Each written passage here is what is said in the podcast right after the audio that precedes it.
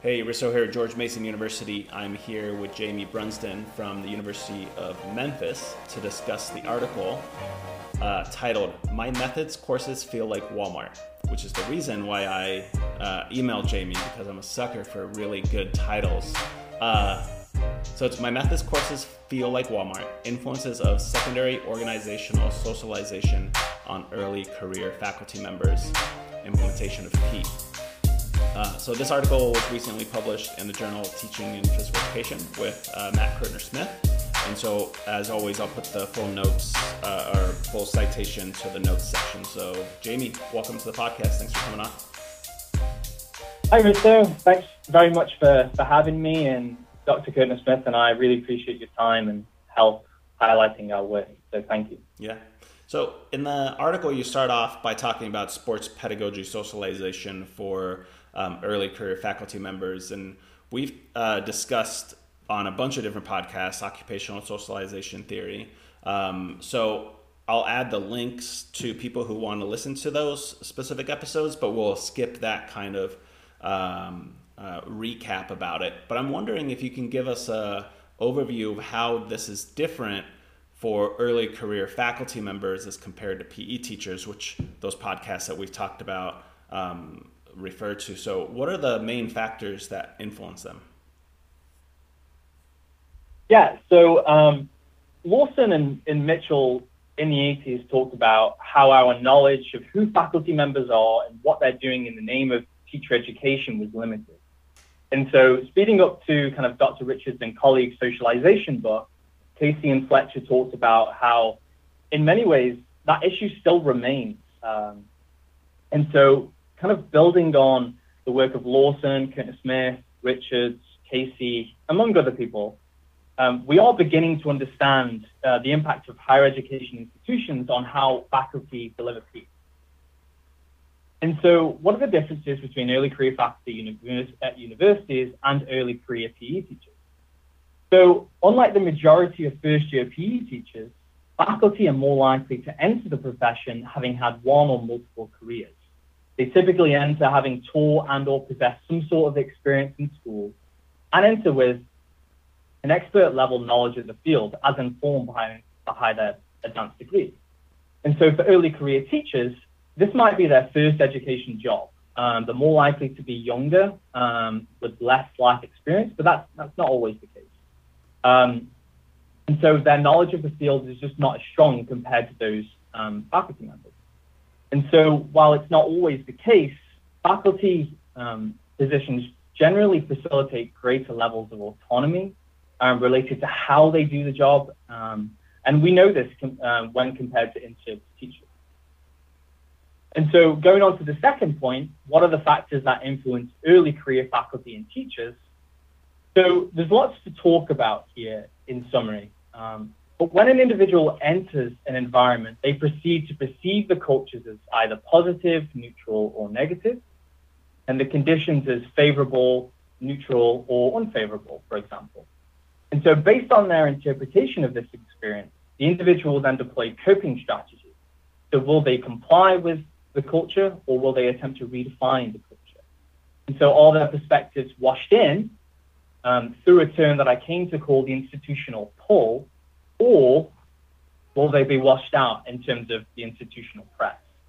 And so for in-service teachers, questions such as are senior leaders and administrators supportive of PE or not? Is the subject valued as a curriculum subject or not? Are class sizes conducive for quality PE? Um, and what resources, if available, um, can a teacher use? For faculty, however, questions such as, you know, how is it, how is the ethos of the institution, either teaching, research, or other, impacting their delivery of PETE? How many credit hours or years are there dedicated to the program? How much time is dedicated to field experiences and internships? How are concepts such as program enrollment, sociocultural politics of the institution, the quality of the schools and the mentor teachers impacting the program?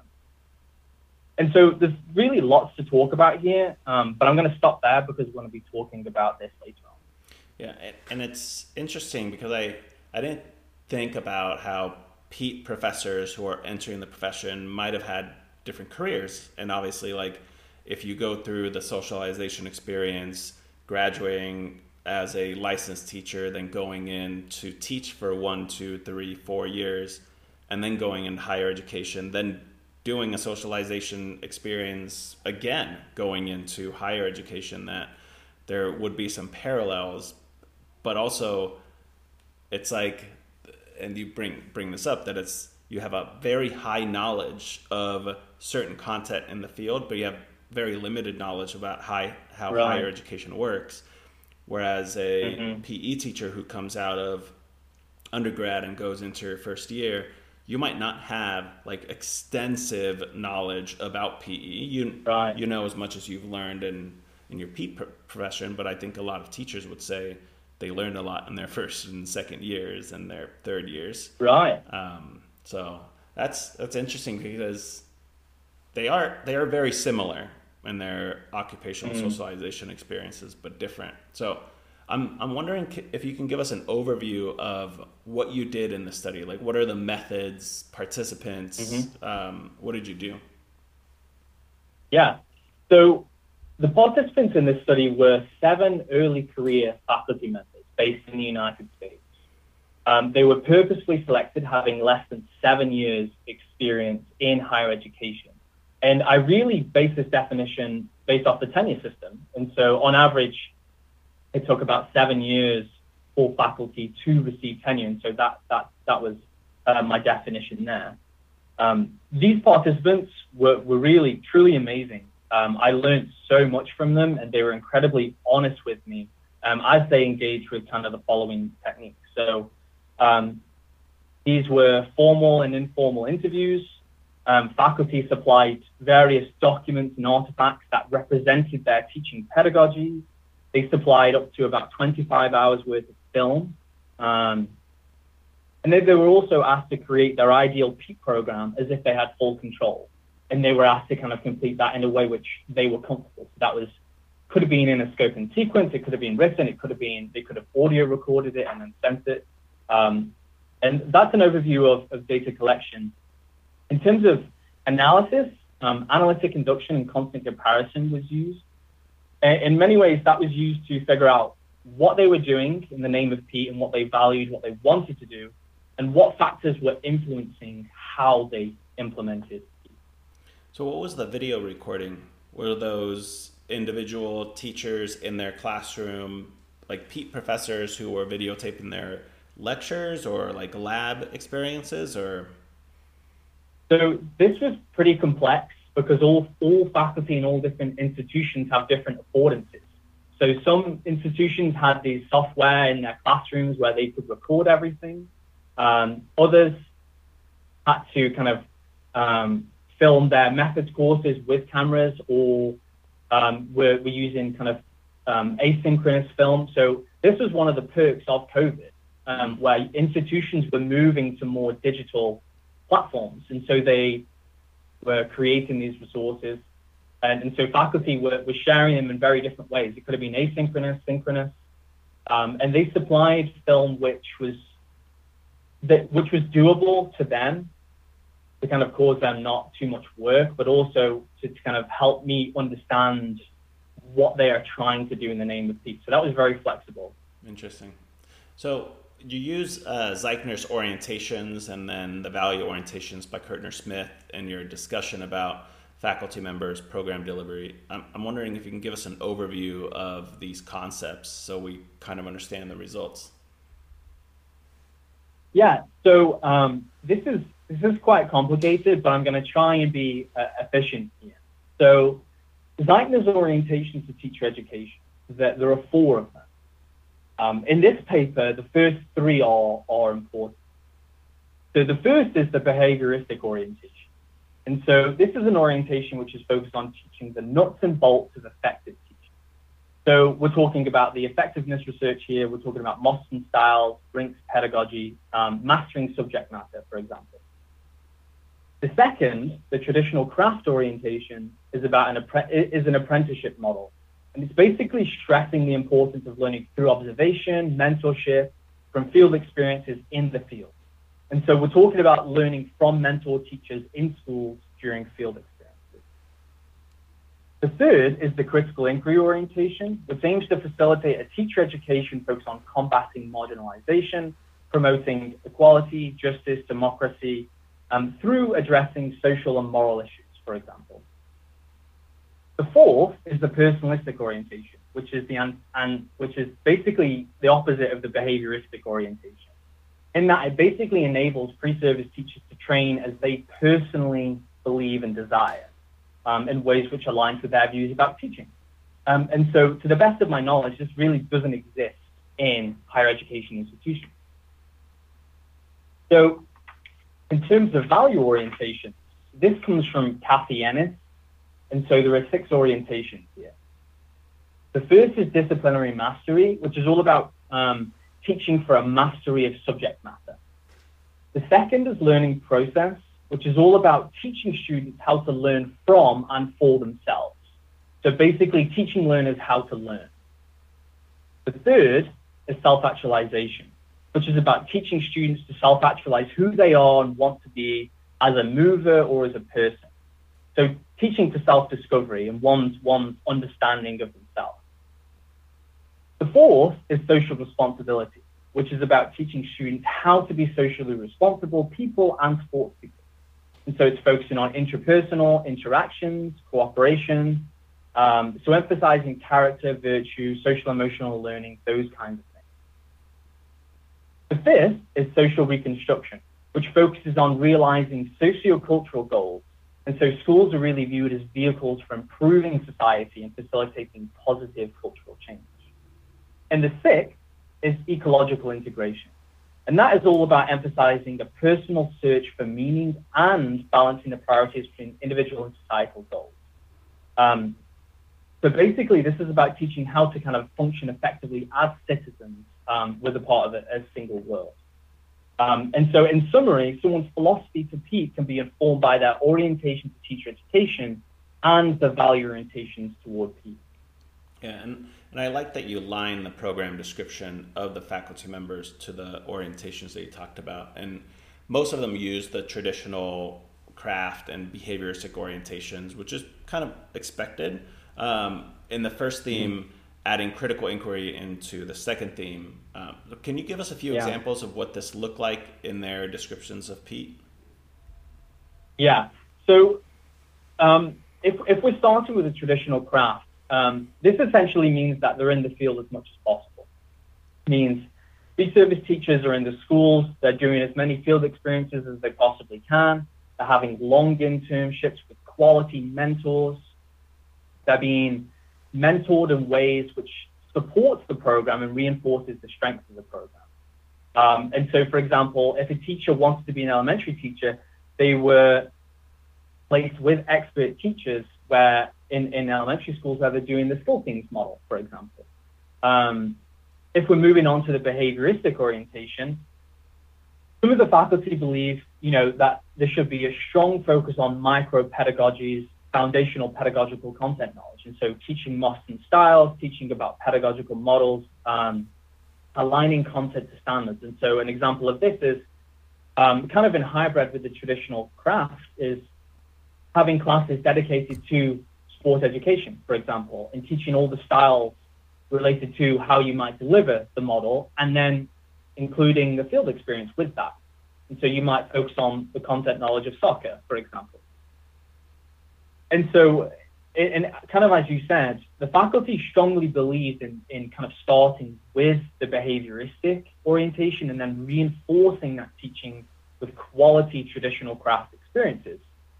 Um, in kind of moving on to the two faculty that advocated for the critical inquiry orientation, this basically consists of kind of embedding sociocultural practices within and through kind of all of these, and not just within particular classes. Um, and so it's creating kind of composite models where the skill themes approach was was embedded within TPSR, for example, um, facilitating build experiences where um, they're working with children with um, who are experiencing high levels of precarity, and in a lot of working in individuals um, in schools where there's a lot of diversity. Um, and so it's a, another example can be um, a, an emphasis on understanding what messages the assessment that they're using has on student learning. And so those are just some um, some examples. So reading how faculty members valued valued PE is obviously really good, um, but I, I think it's crucial to highlight their focus on teaching through movement. So can you talk us yeah. about that teaching through movement piece? Mm-hmm. Yeah. So um, a lot of colleagues will be familiar with kind of Arnold's philosophy regarding learning through, in, about, um, and now more recently because of physical education.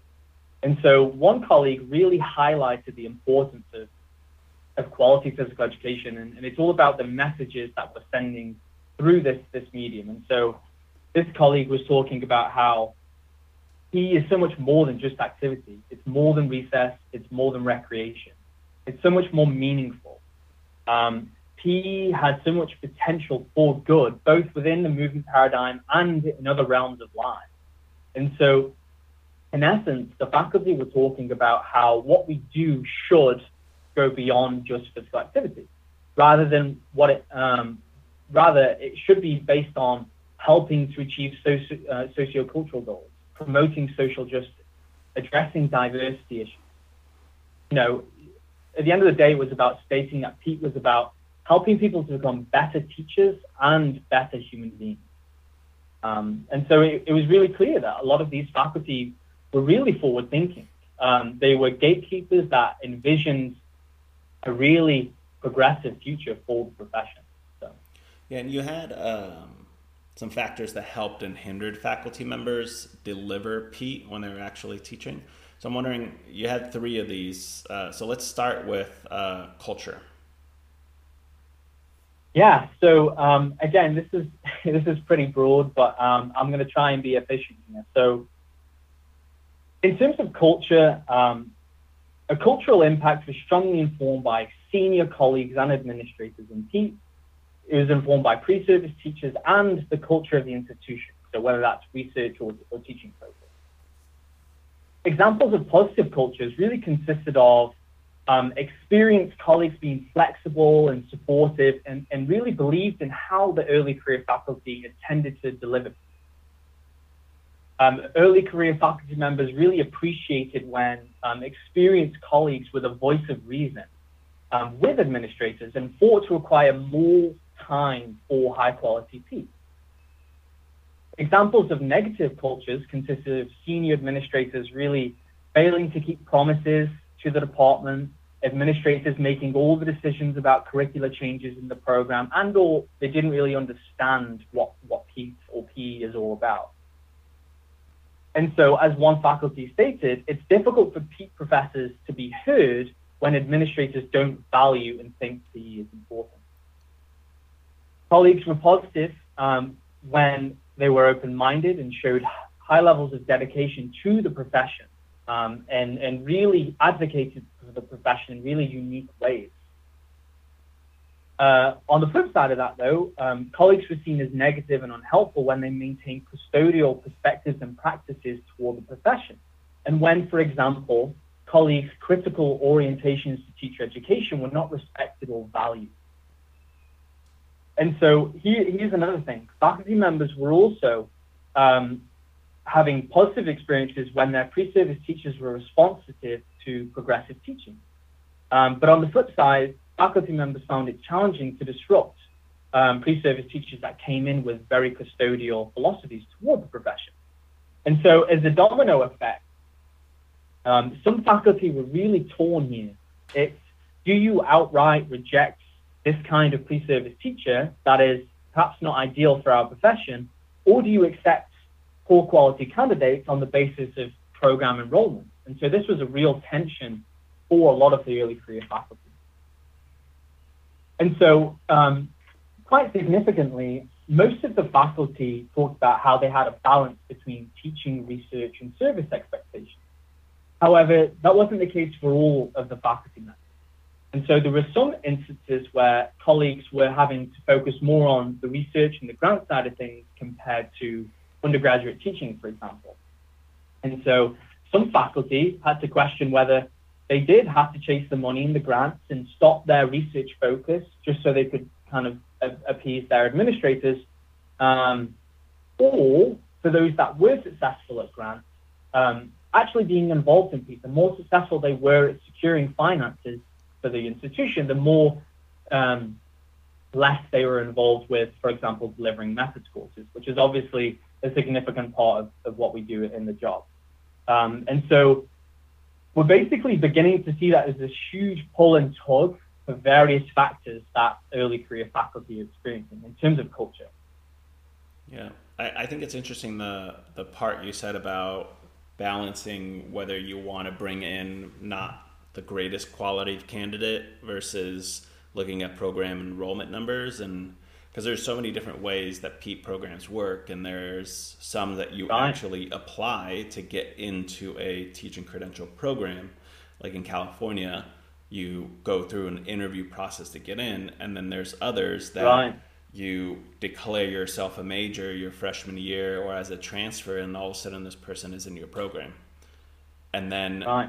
You never had an interview process with them, and they go through the program, and you start seeing the signs of oh no, like I have the student who is basically going to go out roll the roll the ball out and right. coach football mm-hmm. and not care at all about the PE part, but yet they're going to have your university label on them because they graduated right. from your program. Mm-hmm. And so I can understand that balance of, you know, okay, we need numbers. And you know, right. there's tons of teaching positions open, so you know, they need mm-hmm. teachers out there but where do you sacrifice and what control does a faculty member even have about it? Right, and in many ways, the state policies are significant here. Uh, so it's about you know all state policies. What are they requiring teachers to do in this in this the state to qualify as a teacher? Do they have to have an undergraduate degree in any specialism, not not alone teaching? Um, there are so many complicated questions, and that's that's the tension. Every state is different and is facing their own unique challenges, and so is you know each institution. So yeah, it's it's complicated, and, and there's a point I want to identify later on, which kind of talks about about this. So yeah, and and I know that like in California where I used to teach, they uh, we could have a, a history undergraduate person, so a person who got their you know degree in history, went out and worked at mm-hmm. I don't know Verizon for four years, and then decided to come back, took a couple prereqs just about how to teach English language learners. This is technology and education, and mm-hmm. then uh, passed the praxis exam, and now they're interviewing to get into credential programs. And so, like that person has never taught a day in their life, and they're going mm-hmm. into no like observations, nothing. They just go right into student teaching. Right. It's like Mm-hmm. It's wild. It, it, there's so many different ways to get in, and but you know they they could be tremendous teachers if they are given the opportunity. Right. So so let's mm-hmm. let's get back into your second uh, part, which was conditions. Mm-hmm. Yeah. So um, this is uh, unlike the kind of culture, which are kind of bigger things. The, the conditions are um, at least in this paper, they were the resources available to PETE faculty members. Um, it was the quality of the schools and the cooperating teachers that were working with pre-service teachers. And it was the official um, state and national standards. And so favorable conditions really consisted of faculty having a significant amount of program space in which to train pre-service teachers. Um, other factors consisted of having excellent resources in terms of equipment and facilities, which they could use whenever they whenever they like, which, as we know, is, is not always the case in some institutions. Um, faculty also appreciated when um, they were teaching the same courses over and over again, but they also had autonomy with how to teach those courses and where when necessary, they were able to give insight into how other aspects of the program could be taught. And again, it relates back to the cultures where faculty were receptive to early career um, faculty members' perspectives. Um, another thing was that um, when institutions had really good um, setup in terms of how they organize field experiences or internships, and that it wasn't a headache for the faculty to organize and to go through and to facilitate. It was more of a structural component, which this is what happens and it, it's a normal routine.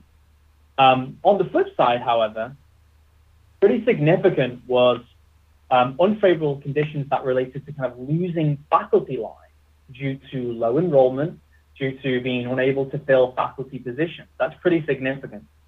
Um, here's another thing. Um, when the PETE programs were filled with too many non-PETE courses, and so actually in some situations, do you have a year of PE teacher education or two years or, you know, a combination of that? And, and within that, what kinds of courses existed?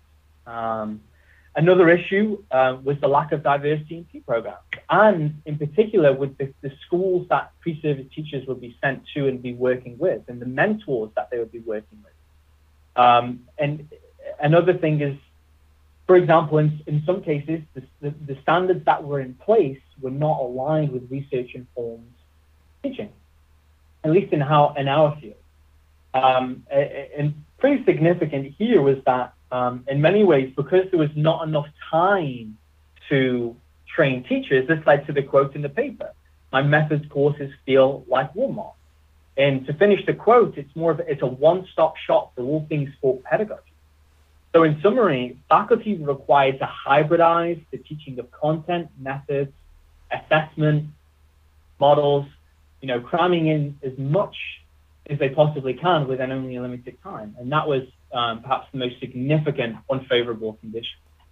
And so the last one that you discussed were coping strategies. So can you uh, cover those as well? Yeah. So in response to these kind of cultures and conditions that the faculty experience, um, the faculty deployed one of the four following coping strategies. That was either they fully complied, they strategically complied, they attempted to strategically redefine the culture, or they found a new position. So fully complied means they, they comply with the cultures and conditions that they are, are existing. They comply with them completely. Strategically comply meaning at the moment they are complying with the situation um, because that's the safe thing for them to do. Strategically redefine means that they are attempting to redefine the culture and the conditions that exist at the institution and then found a new position uh, was in response to negative or unfavorable conditions and they found a new position. So when the cultures and conditions were more positive and favorable, faculty were more likely to fully comply or to redefine the cultures and conditions of the institution because they felt confident and comfortable that they could do that. And if the cultures and conditions were negative and unfavorable, they are more likely to strategically comply. And depending on how long they comply, depending on whether um, they left the position or not. And so early career faculty, um, what we found was that they're more likely to comply early on when they first enter the position because they're learning about the cultures and conditions within the institution.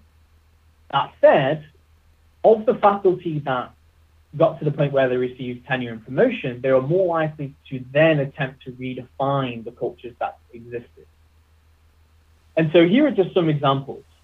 Um, faculty fully complied when they entered positions that already had a strong PETE curriculum in place. So, for example, these faculty perceived the programs already had a strong emphasis on content and pedagogical content knowledge. They already embodied diverse and critical perspectives toward PETE, for example. Alternatively, when the cultures were oppressive in terms of there being an aggressive grant and research focus and or when programs showed a lack of value and appreciation for the critical inquiry orientation, the faculty found new positions. And, and obviously, as we know, that's very unsettling when you have to respond to the situation in a way which forces you to leave. And so, um, if, if I was to take this further, one faculty member actually described their institution as very corporate and actually decided to play politics um, which basically means that this person was trying to get as much money as they possibly could, and in in terms of not focusing on their own research line, but having to, to shift their own focus just just to please their administrators. Um, A less extreme example, however, consists of um, some faculty having now gained tenure and promotion, um, strate- having to strategically comply with some of the service tasks and requirements that was provided onto them, even though it had no benefit to their career. It was just more of, you're in this position, you need to be doing this. To give you another example, um, I, I, talked about how there were some colleagues um, that had limited um, involvement in field-based PETE. Um, some, some of this were, some of those faculty were successful in redefining the culture of their program and ended up facilitating more space for field-based PETE. Um, and so that was their attempt to redefine the culture. Um, and so the, the final quote of the paper is really kind of a strong example, which all early career faculty members kind of must deal with, or actually all faculty across the board when you enter a new institution.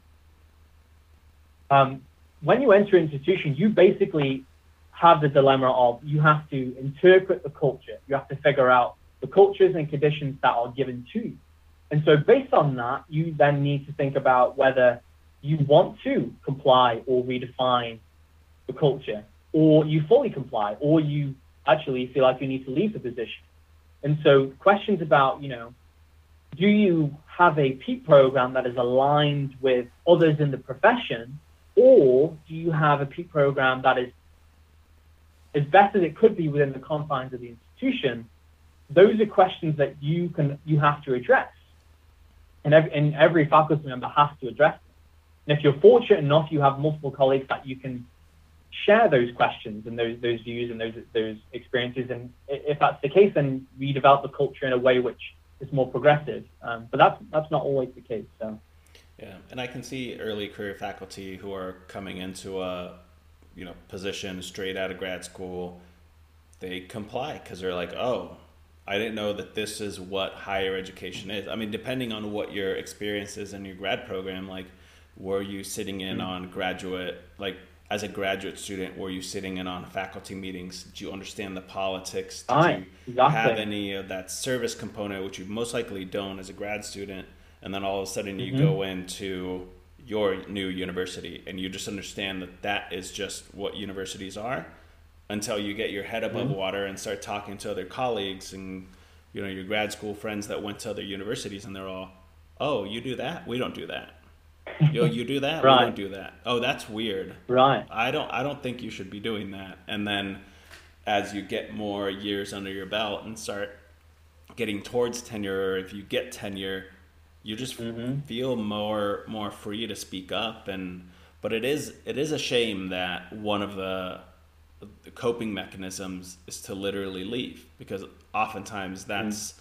not just the faculty member leaving it's the partner, possibly kids, like losing yeah. an entire research line in that university that goes somewhere else just because of the culture or the the person that was hired for their expertise not being able to change that program and instead they feel like the best thing that they can do is is leave right yeah and and that actually stresses kind of what ben dyson was talking about on a previous podcast of yours and you know, senior senior colleagues, experienced colleagues need to be those voices for early career faculty and and helping to shift the cultures and conditions to be more aligned with our profession. Um, you know, how are early uh, those experienced colleagues and, and administrators helping to develop the policy of the institution so that they're more favorable for faculty.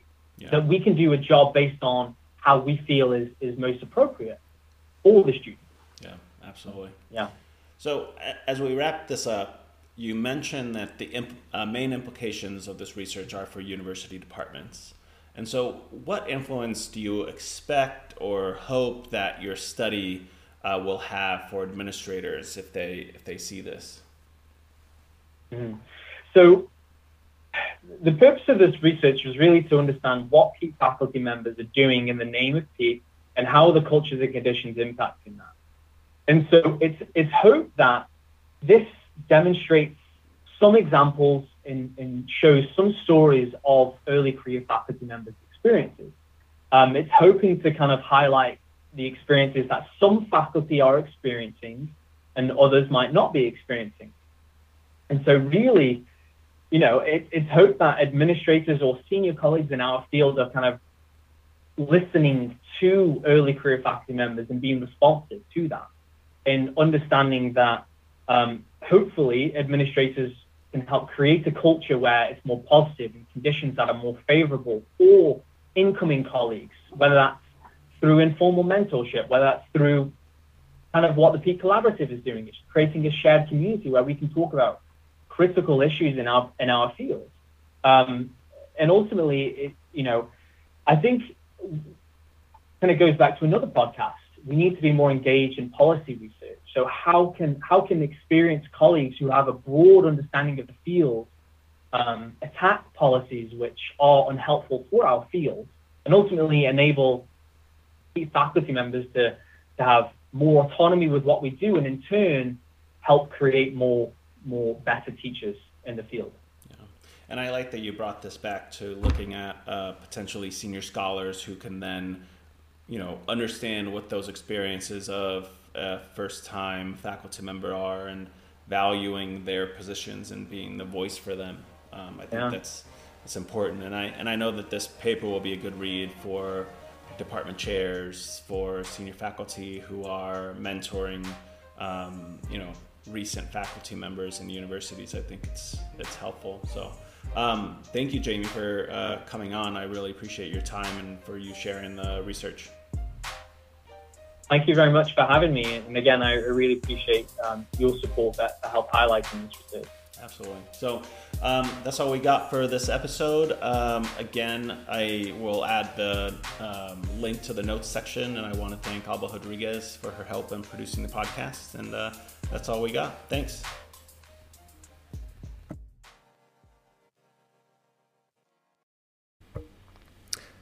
If you're still listening, you're probably really into health and physical education. So I'm going to use this opportunity to pitch our master's program to you if you don't have your master's degree yet.